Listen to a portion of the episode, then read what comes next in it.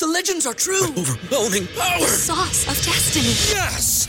The most legendary sauce has arrived as McDonald's transforms into the anime world of WcDonald's. The greatest flavors unite in all new savory chili McDonald's sauce to make your 10-piece Wick Nuggets, fries, and Sprite ultra powerful. Unlock manga comics with every meal and sit down for a new anime short every week only at WcDonald's. Ba-da-ba-ba-ba, go! At participating McDonald's for a limited time while supplies last. At Parker, our purpose is simple.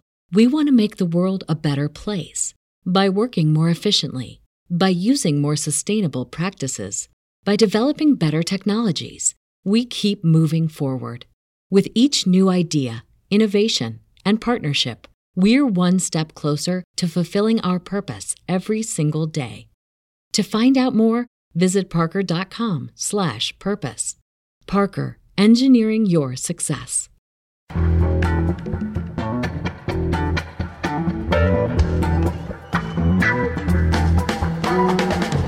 From The Nation magazine, this is Start Making Sense political talk without the boring parts.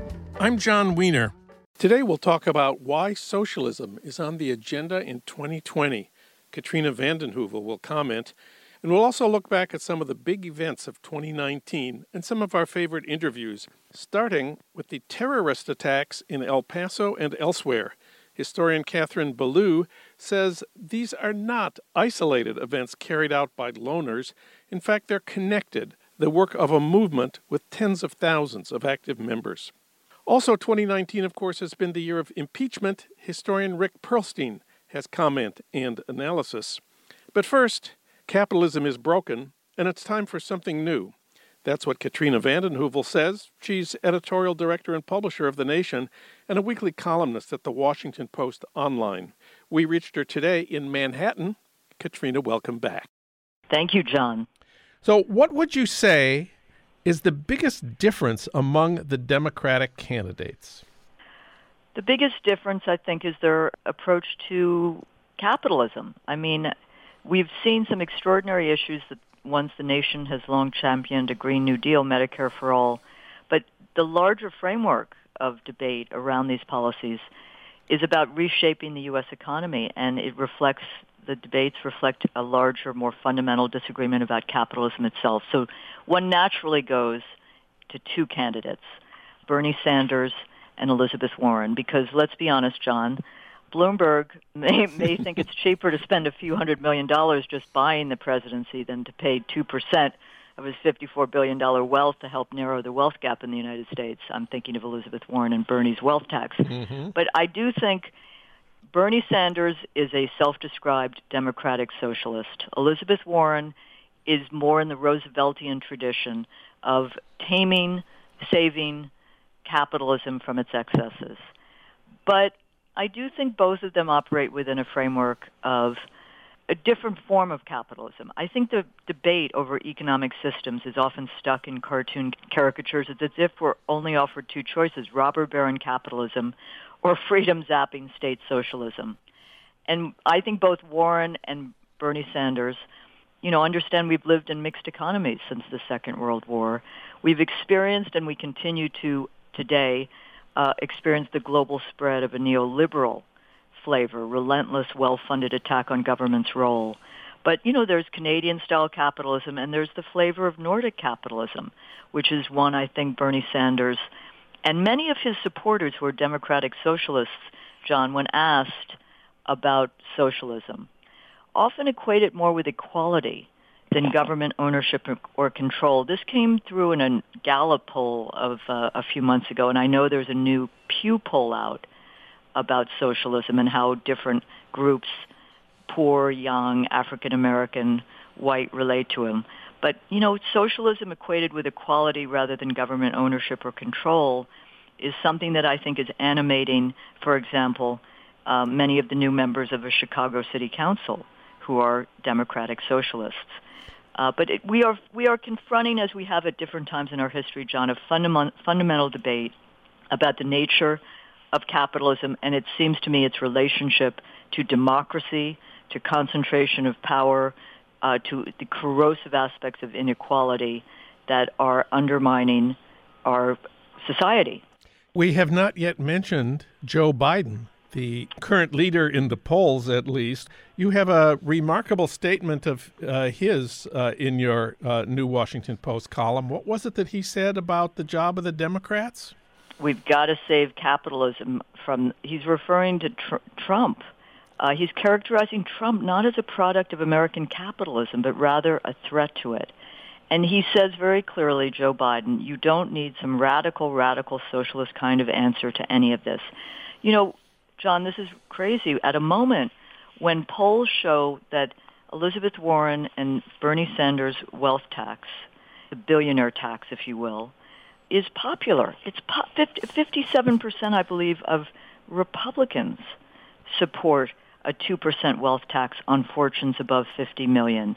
So I think Joe Biden is a little bit clueless about where the economy is for millions of Americans, particularly uh, those who he seeks to recruit, white working class, African American working working class. I think we're in an inflection point, an extraordinary moment where we're having this long overdue debate about capitalism, about what will best protect our democracy from plutocratic takeover and challenge the concentrated power uh, undermining our democratic norms. What interests me, I have to say, is many leading business leaders and investors also see the cracks in this contemporary capitalism. I mean, the guy who heads Salesforce observed recently that capitalism as we know it is dead.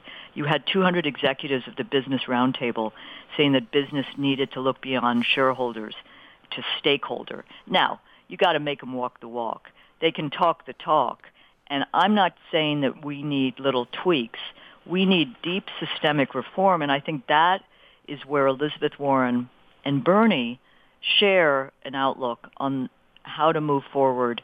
Though Bernie, of course, is a more radical democratic socialist, Elizabeth Warren, in her bill called Holding Capitalism Accountable, think of that, she's equating herself with capitalism, had some extraordinary, you know, had some very important ideas which are part of our tradition, our history, John, empowering workers, ensuring workers have power, are a countervailing force, have workers on corporate boards in the German model.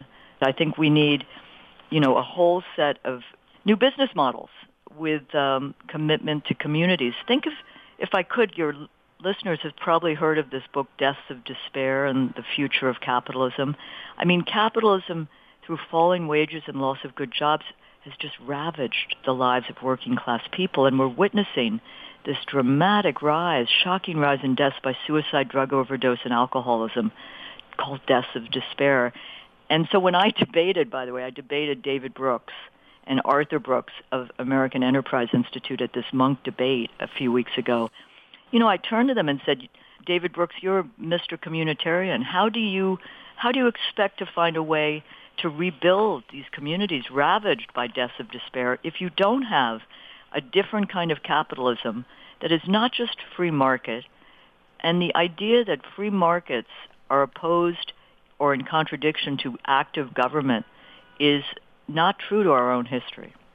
Well, when I was in college, we were assigned many books arguing that capitalism and democracy go together, that the capitalist societies are the democratic ones, and there's a reason for that because they believe in letting the consumer choose which product they want. And of course, they also let the voter choose which candidate they want. You see capitalism as more of a threat to democracy than as the cause of democracy. I do. And I think this country's extractive capitalism. We could call it extractive, we could call it predatory, we could call it corporate capitalism, is deepening inequality, is undermining freedom, and is endangering democracy, ravaging na- nature, and subverting healthy innovation. So I think we're at a place in a moment at this time where, for example, take social mobility, John, at the heart of the American dream. You'd be far better off to live in Canada today where there is more social mobility. I mean, the American dream has essentially moved to Canada, where there's now twice the level of social mobility than the U.S. Wow. And I think that the debate we're having about the overbearing power of billionaires in our system is it's not just about the economy, John. It's about our political system. Why is it that those with concentrated wealth have the concentrated power that defines the policies which define where this country heads. And I'm always struck, I have to say, and I think um, Alexandria Ocasio-Cortez is an interesting example of this.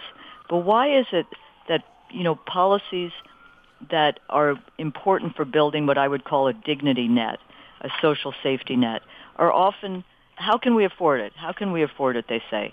Well, why isn't that question raised when we go to war in wars that cost $6 trillion over these last 18, 20 years? And that's just assumed that it's something that we need to do. So I, I think we're at a moment where people understand that concentrated power is in need of puncturing, to say the least, and that we need this deep structural redesign of our economy. And of course, many of us believe the number one problem facing humanity is climate change. And, right. and there are some connections there to capitalism, I believe. Yeah, I mean, I think that you're seeing corporate lobbyists work to dismantle the regulatory apparatus, the companies they represent irrevocably harming our environment. And I think even as corporate America, as I suggested, has become more vocal about the importance of sustainability and the perils of climate change, it has opposed the dramatic policy changes needed to prevent catastrophe. We've had some extraordinary writers, as you know, John, at The Nation, uh, Naomi Klein in particular, thinking deeply about the connection between capitalism and the climate crisis. We've had Chris Hayes write an extraordinary essay called The New Abolitionism, which is really about keeping fossil fuels in the ground and embarking on a radical redesign of our energy future. We need to think radically to the root of the problem. I, I use the term extractive capitalism uh, with a reason because so much of capitalism as we know it is bound up with the climate crisis. I do think, however, that you know we live in a world where there is more openness to really rethinking the kind of society and its relationship to capitalism, corporations versus people, and you know the, another world and economy is possible. I think a new generation, as we have talked about, John, is more open to socialism. Uh, there's a fascinating figure who was featured in our honor roll, our annual end-of-year honor roll, Carlos Ramirez Rosa, who uh, has been an alderman in Chicago since 2015. He ran as a democratic socialism. He credited the shift to Bernie Sanders, but he's also sees that people are more open to thinking about a different economy if it's rooted in their lives and their communities. And uh, it's not just Democratic Socialists for America, which has surged in these last uh, couple years, but it's also you know immigrant rights groups, anti-racist campaigners who um, are coming into this thinking anew uh, about democracy, about about the power of workers versus capital, and I think there's real. We're at a, a, an important moment where there's there's an openness which did not exist. Now it will demand Warren and Sanders at a national level continuing to keep, uh, as editor Don Guttenplan wrote so well, keeping that left lane wide and vibrant because the forces opposed are deep and well funded as as we've seen over these last years and the Democratic Party establishment is not ecstatic about a new generation which is really questioning the kind of capitalism which has ravaged not empowered uh, our society, workers, people, climate, economy. Katrina vanden Heuvel, she wrote about capitalism and socialism for the Washington Post. You can read her at washingtonpost.com slash opinions. Thank you, Katrina. It's great to have you on the show. Thank you, John.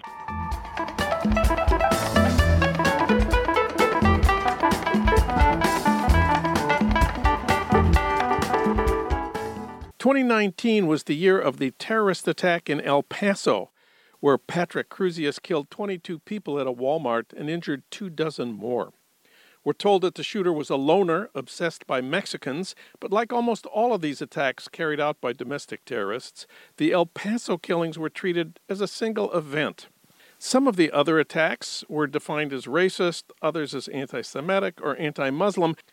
The only commonalities we hear about among the killers are terrible childhoods and assault weapons. But these attacks are connected. And for that, we turn to Kathleen Belew.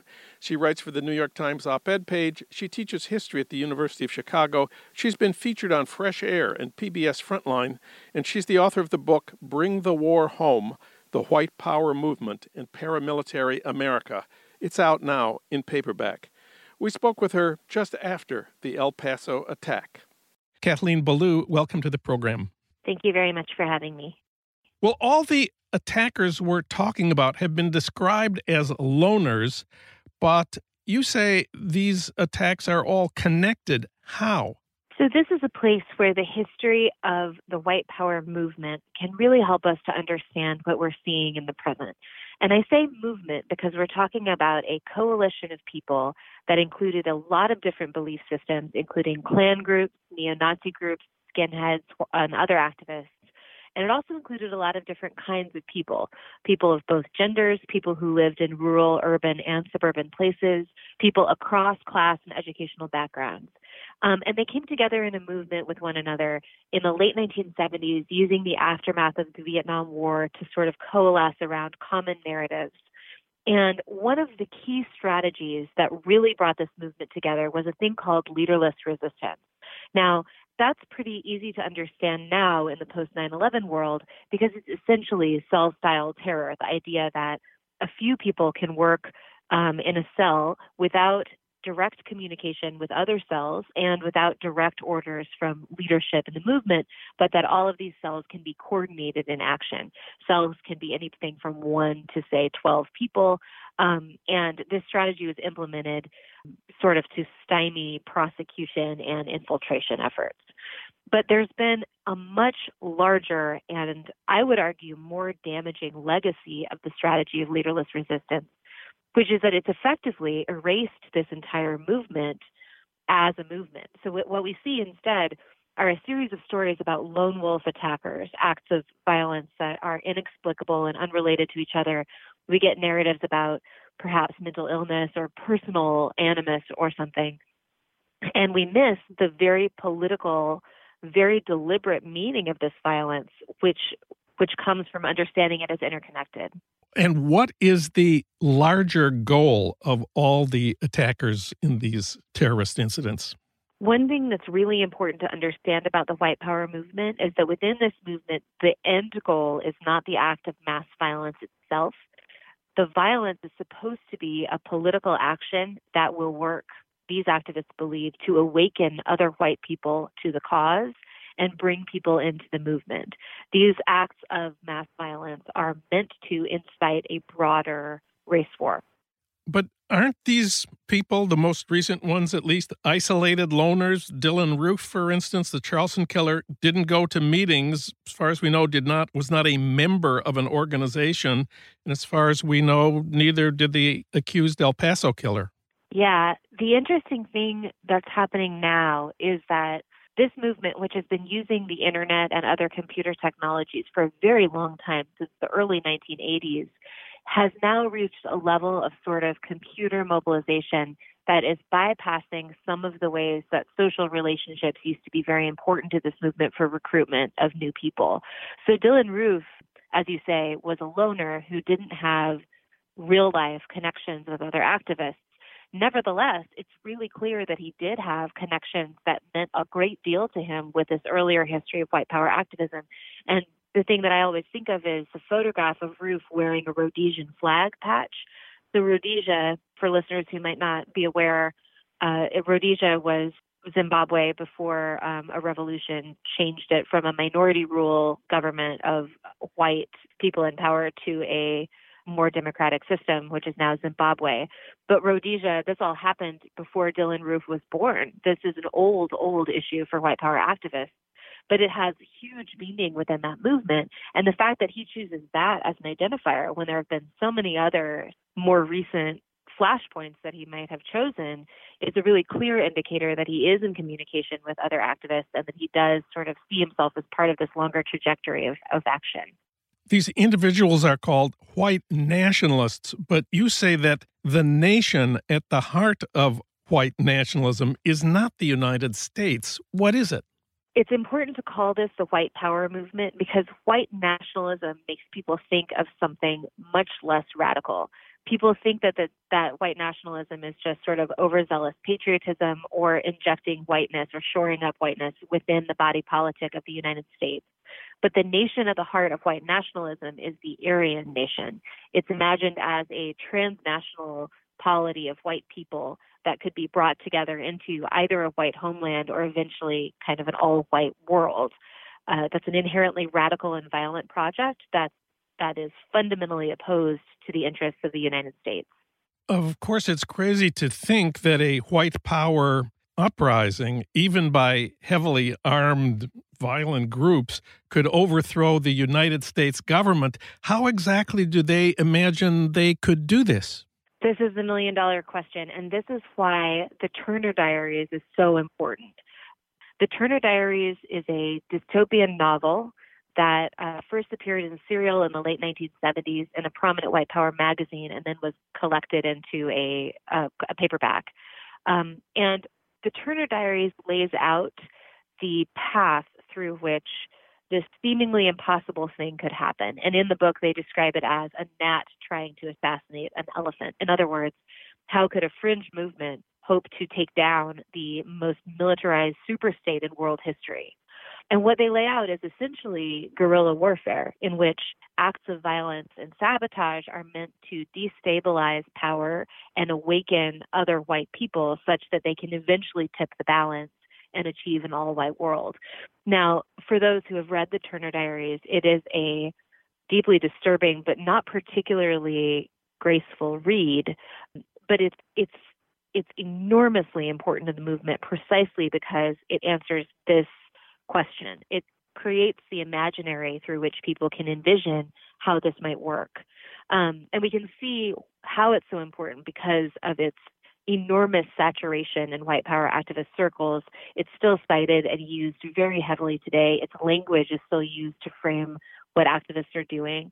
And in the period that I look at in the 1980s and 90s, it shows up everywhere. It's in bookstores in South Africa and Australia and New Zealand. Um, it, it's kept in stacks of 20 and 30 copies in the bunkhouses of paramilitary training facilities. It's all over the place.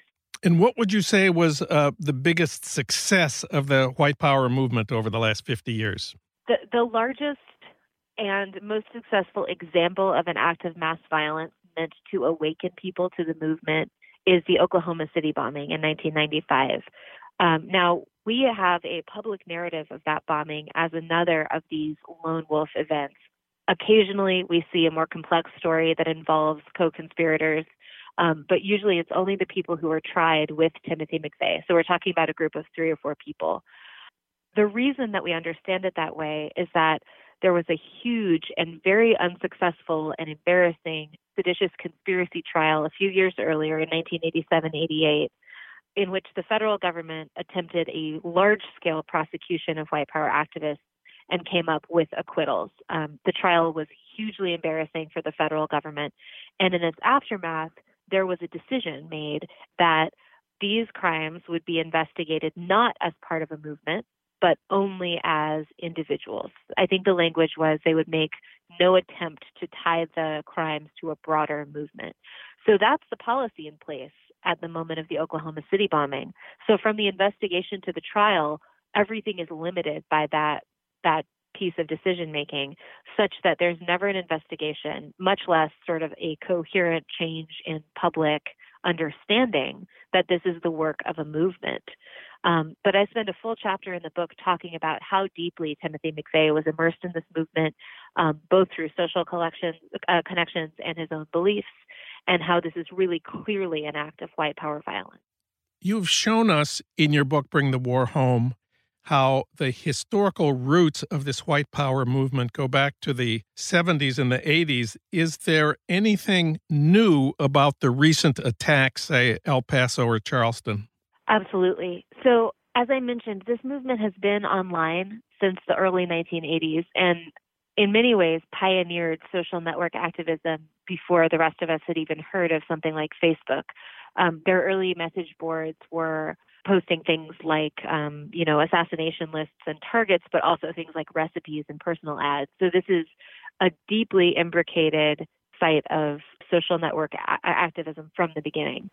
But what we see now is as those social network spaces have expanded and become um, more sophisticated, these attackers are using things like going viral and using things like the underside of the internet to connect with one another, to organize, and also to kind of pave the way to future violence. But there's a clear change from the earlier manifestos to the more recent ones that they're starting to contain more and more tactical instruction for future actors.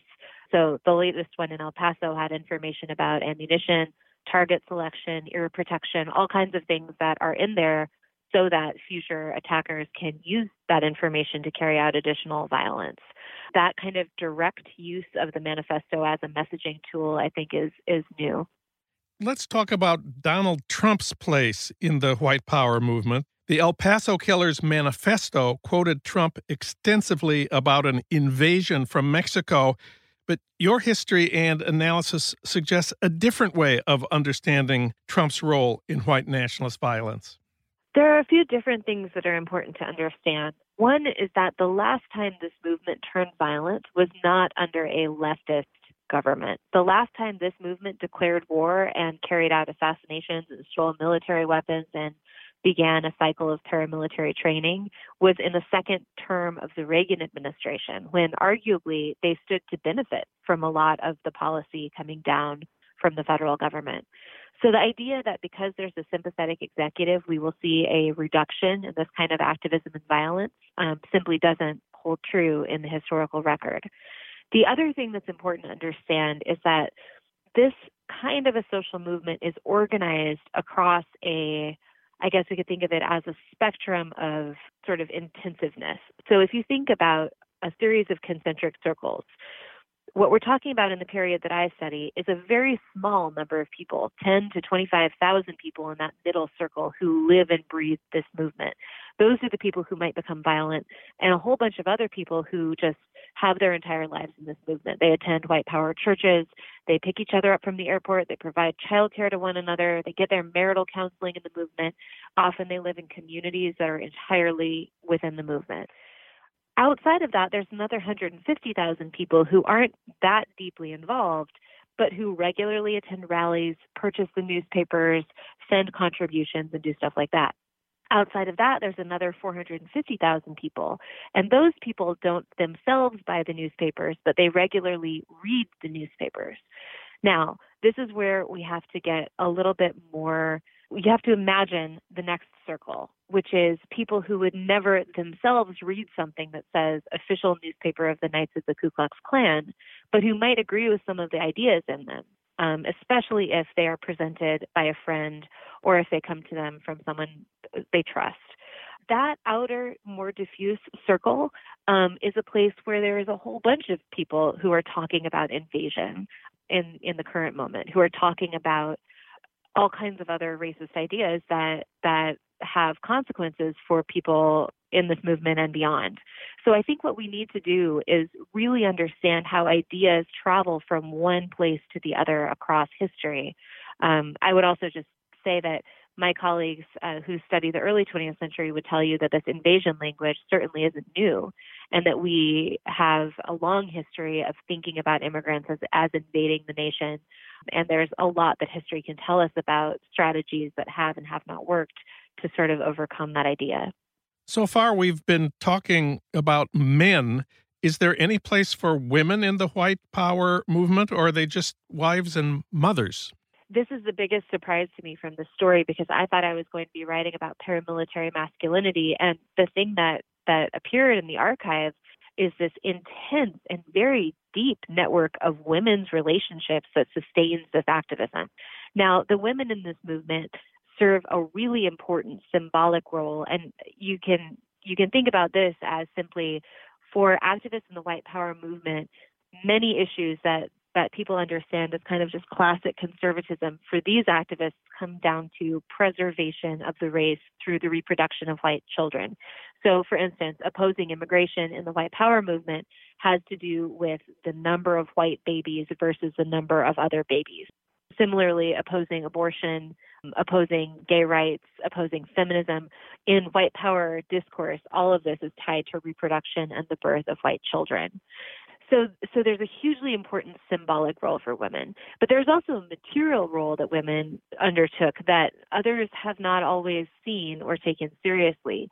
Women in the white power movement were doing enormous performative activism in sort of vouching for their husband's credibility and good character.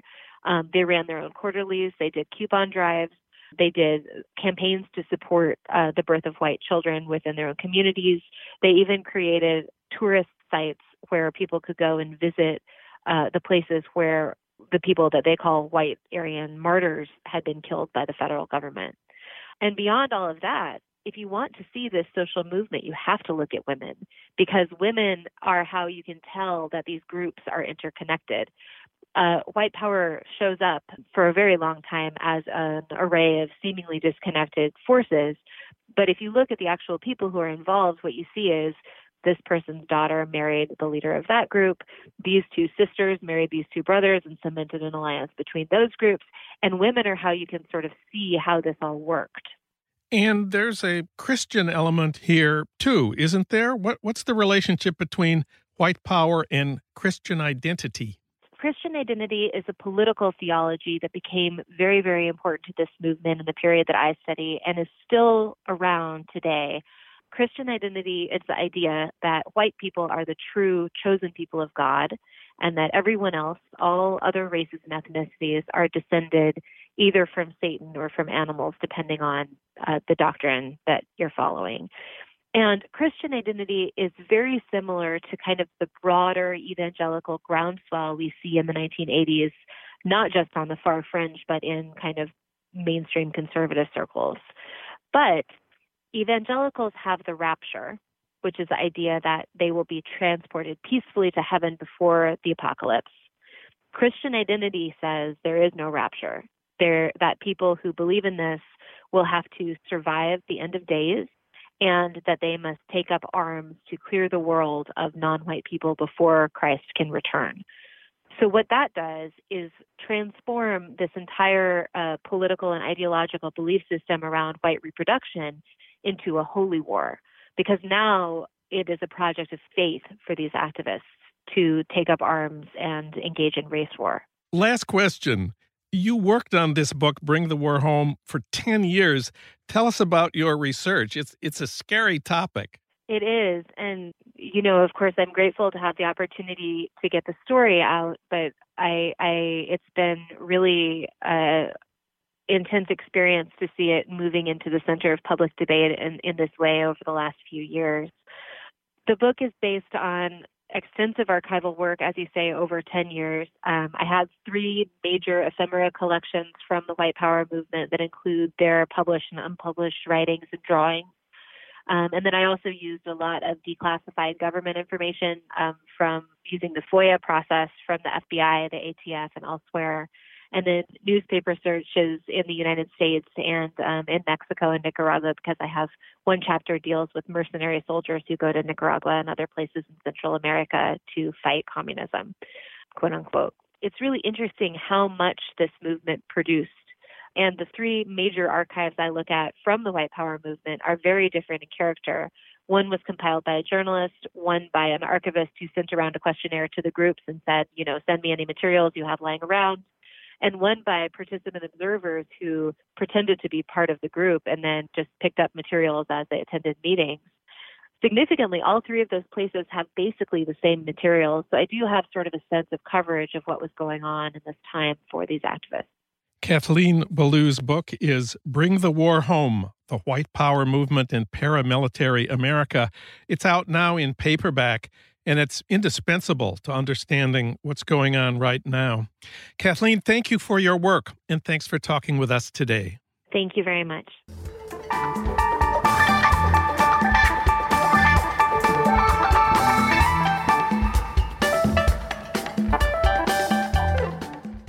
And of course, 2019 was the year Trump was impeached. For comment and historical analysis, we turned to Rick Perlstein.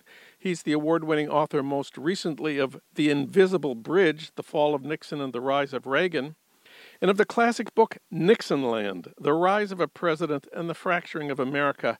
It was a New York Times bestseller and was picked as one of the best nonfiction books of the year by over a dozen publications.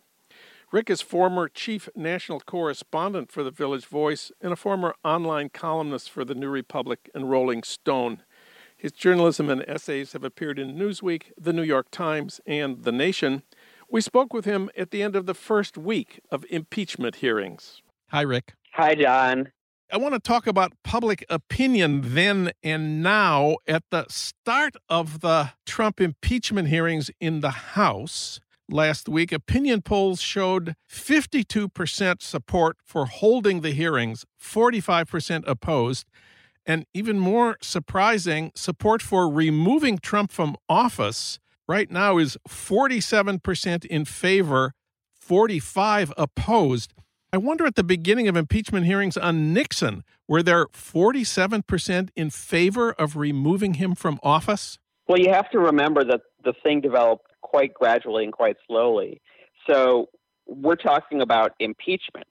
The impeachment process in the House Judiciary Committee was something that you know began and uh, started working its way through the system in spring of summer in 1974.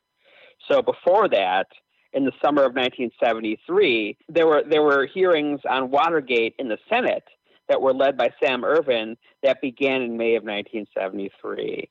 And what really kind of broke the back of his popularity and got people started talking about impeachment was this thing called, you know, the Saturday Night Massacre, which happened in October of 1973 when there was a special prosecutor who demanded he produce the tapes, the evidence that he'd committed crimes, and he responded by firing the special prosecutor. And that's when you, you know, seeing people showing up in the front of the White House wearing Uncle Sam suits and saying, you know, honk for impeachment and all that. So it was a very slow process. Although I always like to point people out to the fact that, you know, we had our Saturday Night Massacre, which was the Comey firing, you know, two and a half years ago. So in a lot yeah. of ways, it's slower, right?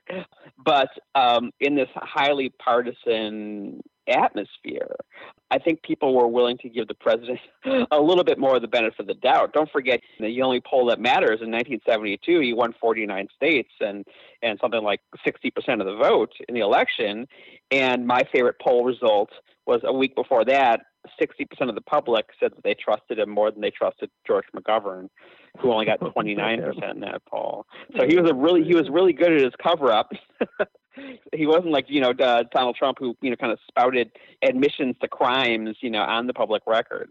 Very different cats, very different processes. The thing that I'm repeating over and over again is that really Watergate fundamentally was about Richard Nixon trying to hide evidence because he knew that if the evidence came out, the world would know he was guilty, and he had enough shame to realize that he would have to leave office. On the other hand, Donald Trump seems perfectly willing to, you know, do things like release the transcript and, you know, admit that he's guilty in, in public and that's even more frightening because he knows that no matter how obvious his guilt is, he's always going to have a solid wall of people in the Republican Party willing to defend him, and he's not going to have to leave office at all because he has no shame. And he said that at the very beginning of the 2016 election campaign, that famous quote in the Iowa primary campaign where he said he could shoot somebody in the middle of Fifth Avenue and not lose any voters, talking about the loyalty of his base. Chosen to stage a natural experiment as to find out whether this is the case. He's clearly a very dedicated uh, social scientist. Well, of course, Watergate is very much on the minds of everybody involved here. Nancy Pelosi said last week that Trump's pressure on Ukraine to uh, come up with dirt on Joe Biden, quote, makes what Nixon did look almost small, close quote. She said what Trump did was, quote, much worse than what Nixon did in covering up the burglary at the Democratic National Committee. I wonder if you agree with Nancy Pelosi on that. Well, if she's if, if she was so hot to trot against Trump, I want to know why she didn't get started on this thing a heck of a long time ago. I don't know. I mean, they're both terrible and they're both unconstitutional and they're both profound threats to the constitutional order. I like to point out that if you really want a good parallel, if you want a secret foreign policy run out of the basement of the White House against American policy. Look at Iran Contra, which everyone seems to have forgotten about.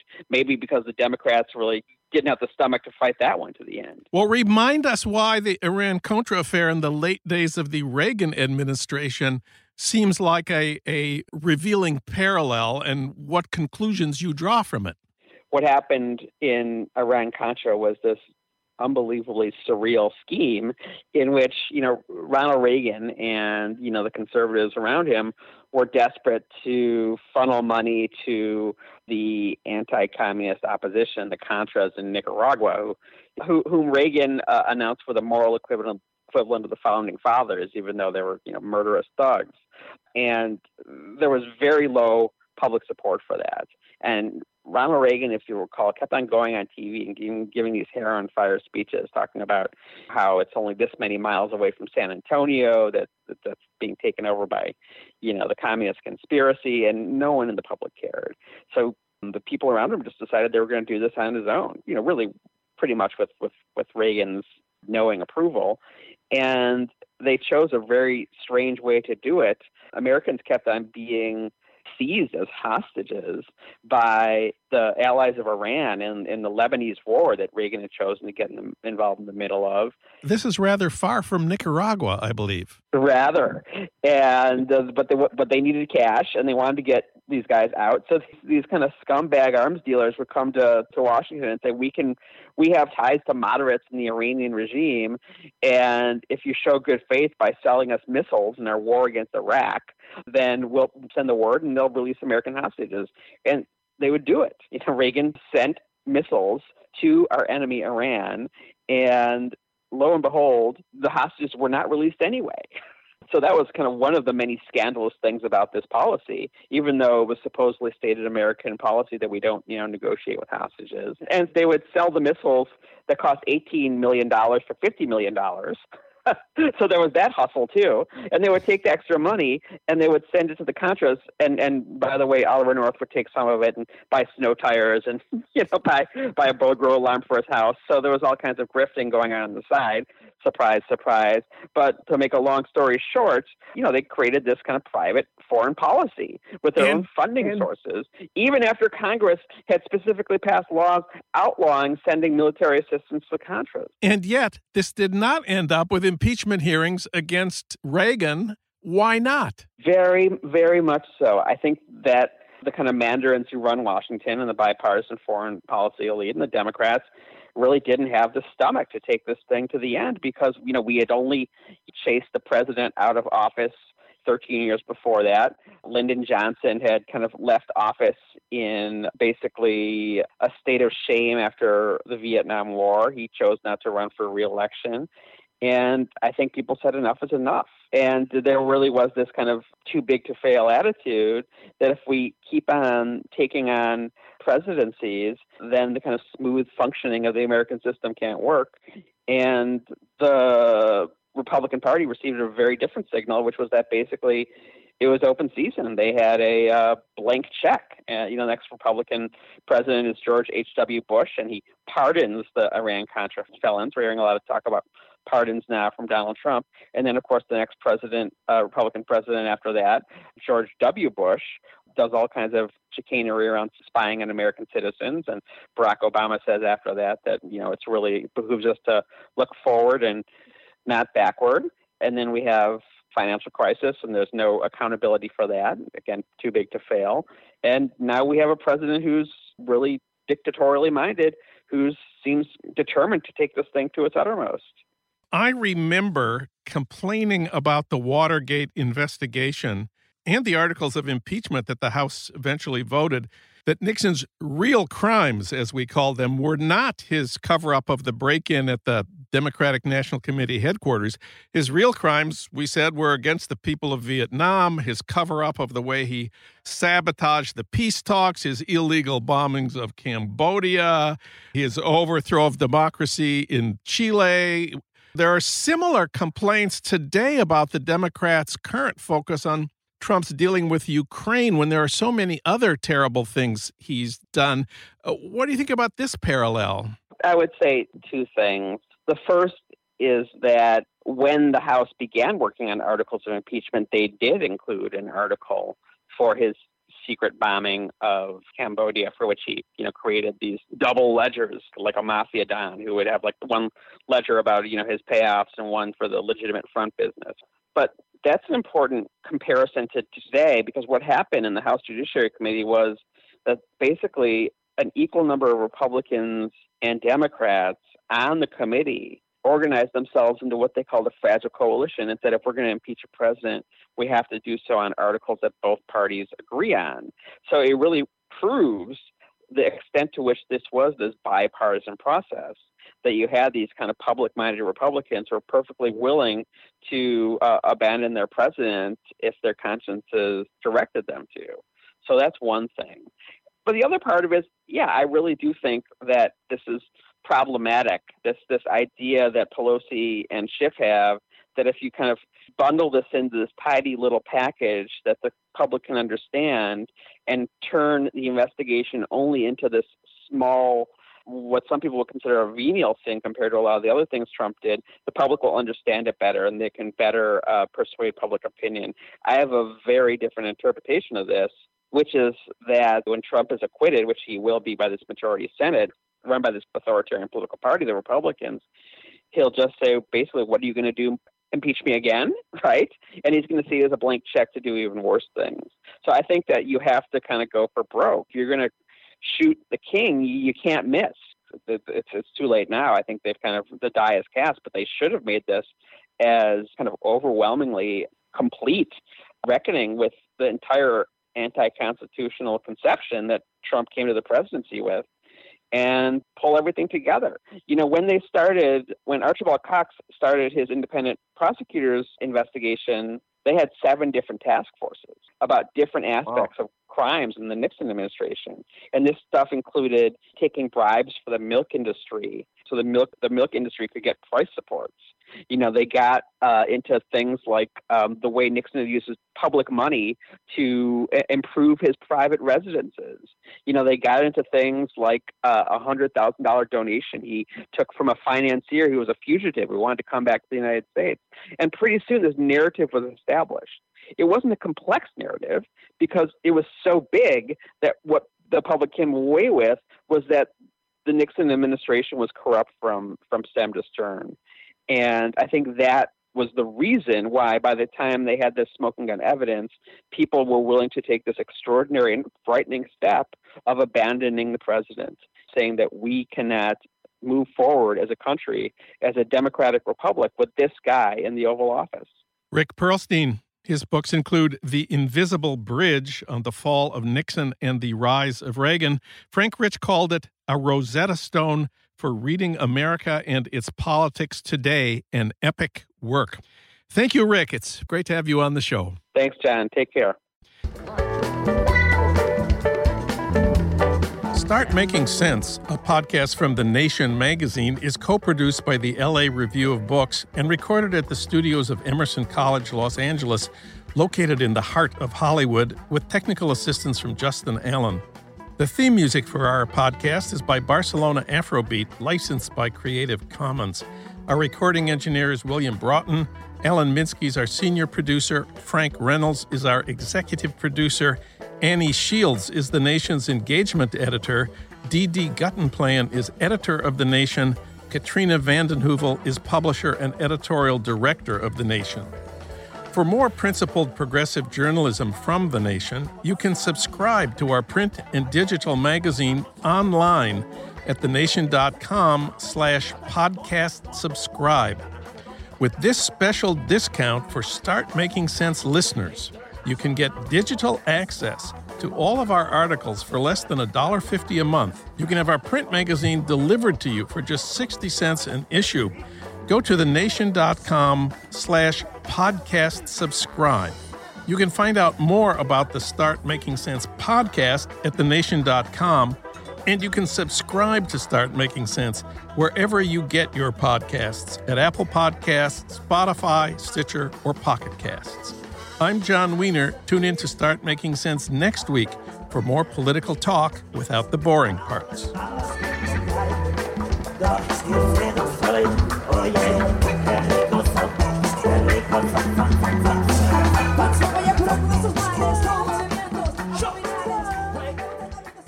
At Parker, our purpose is simple.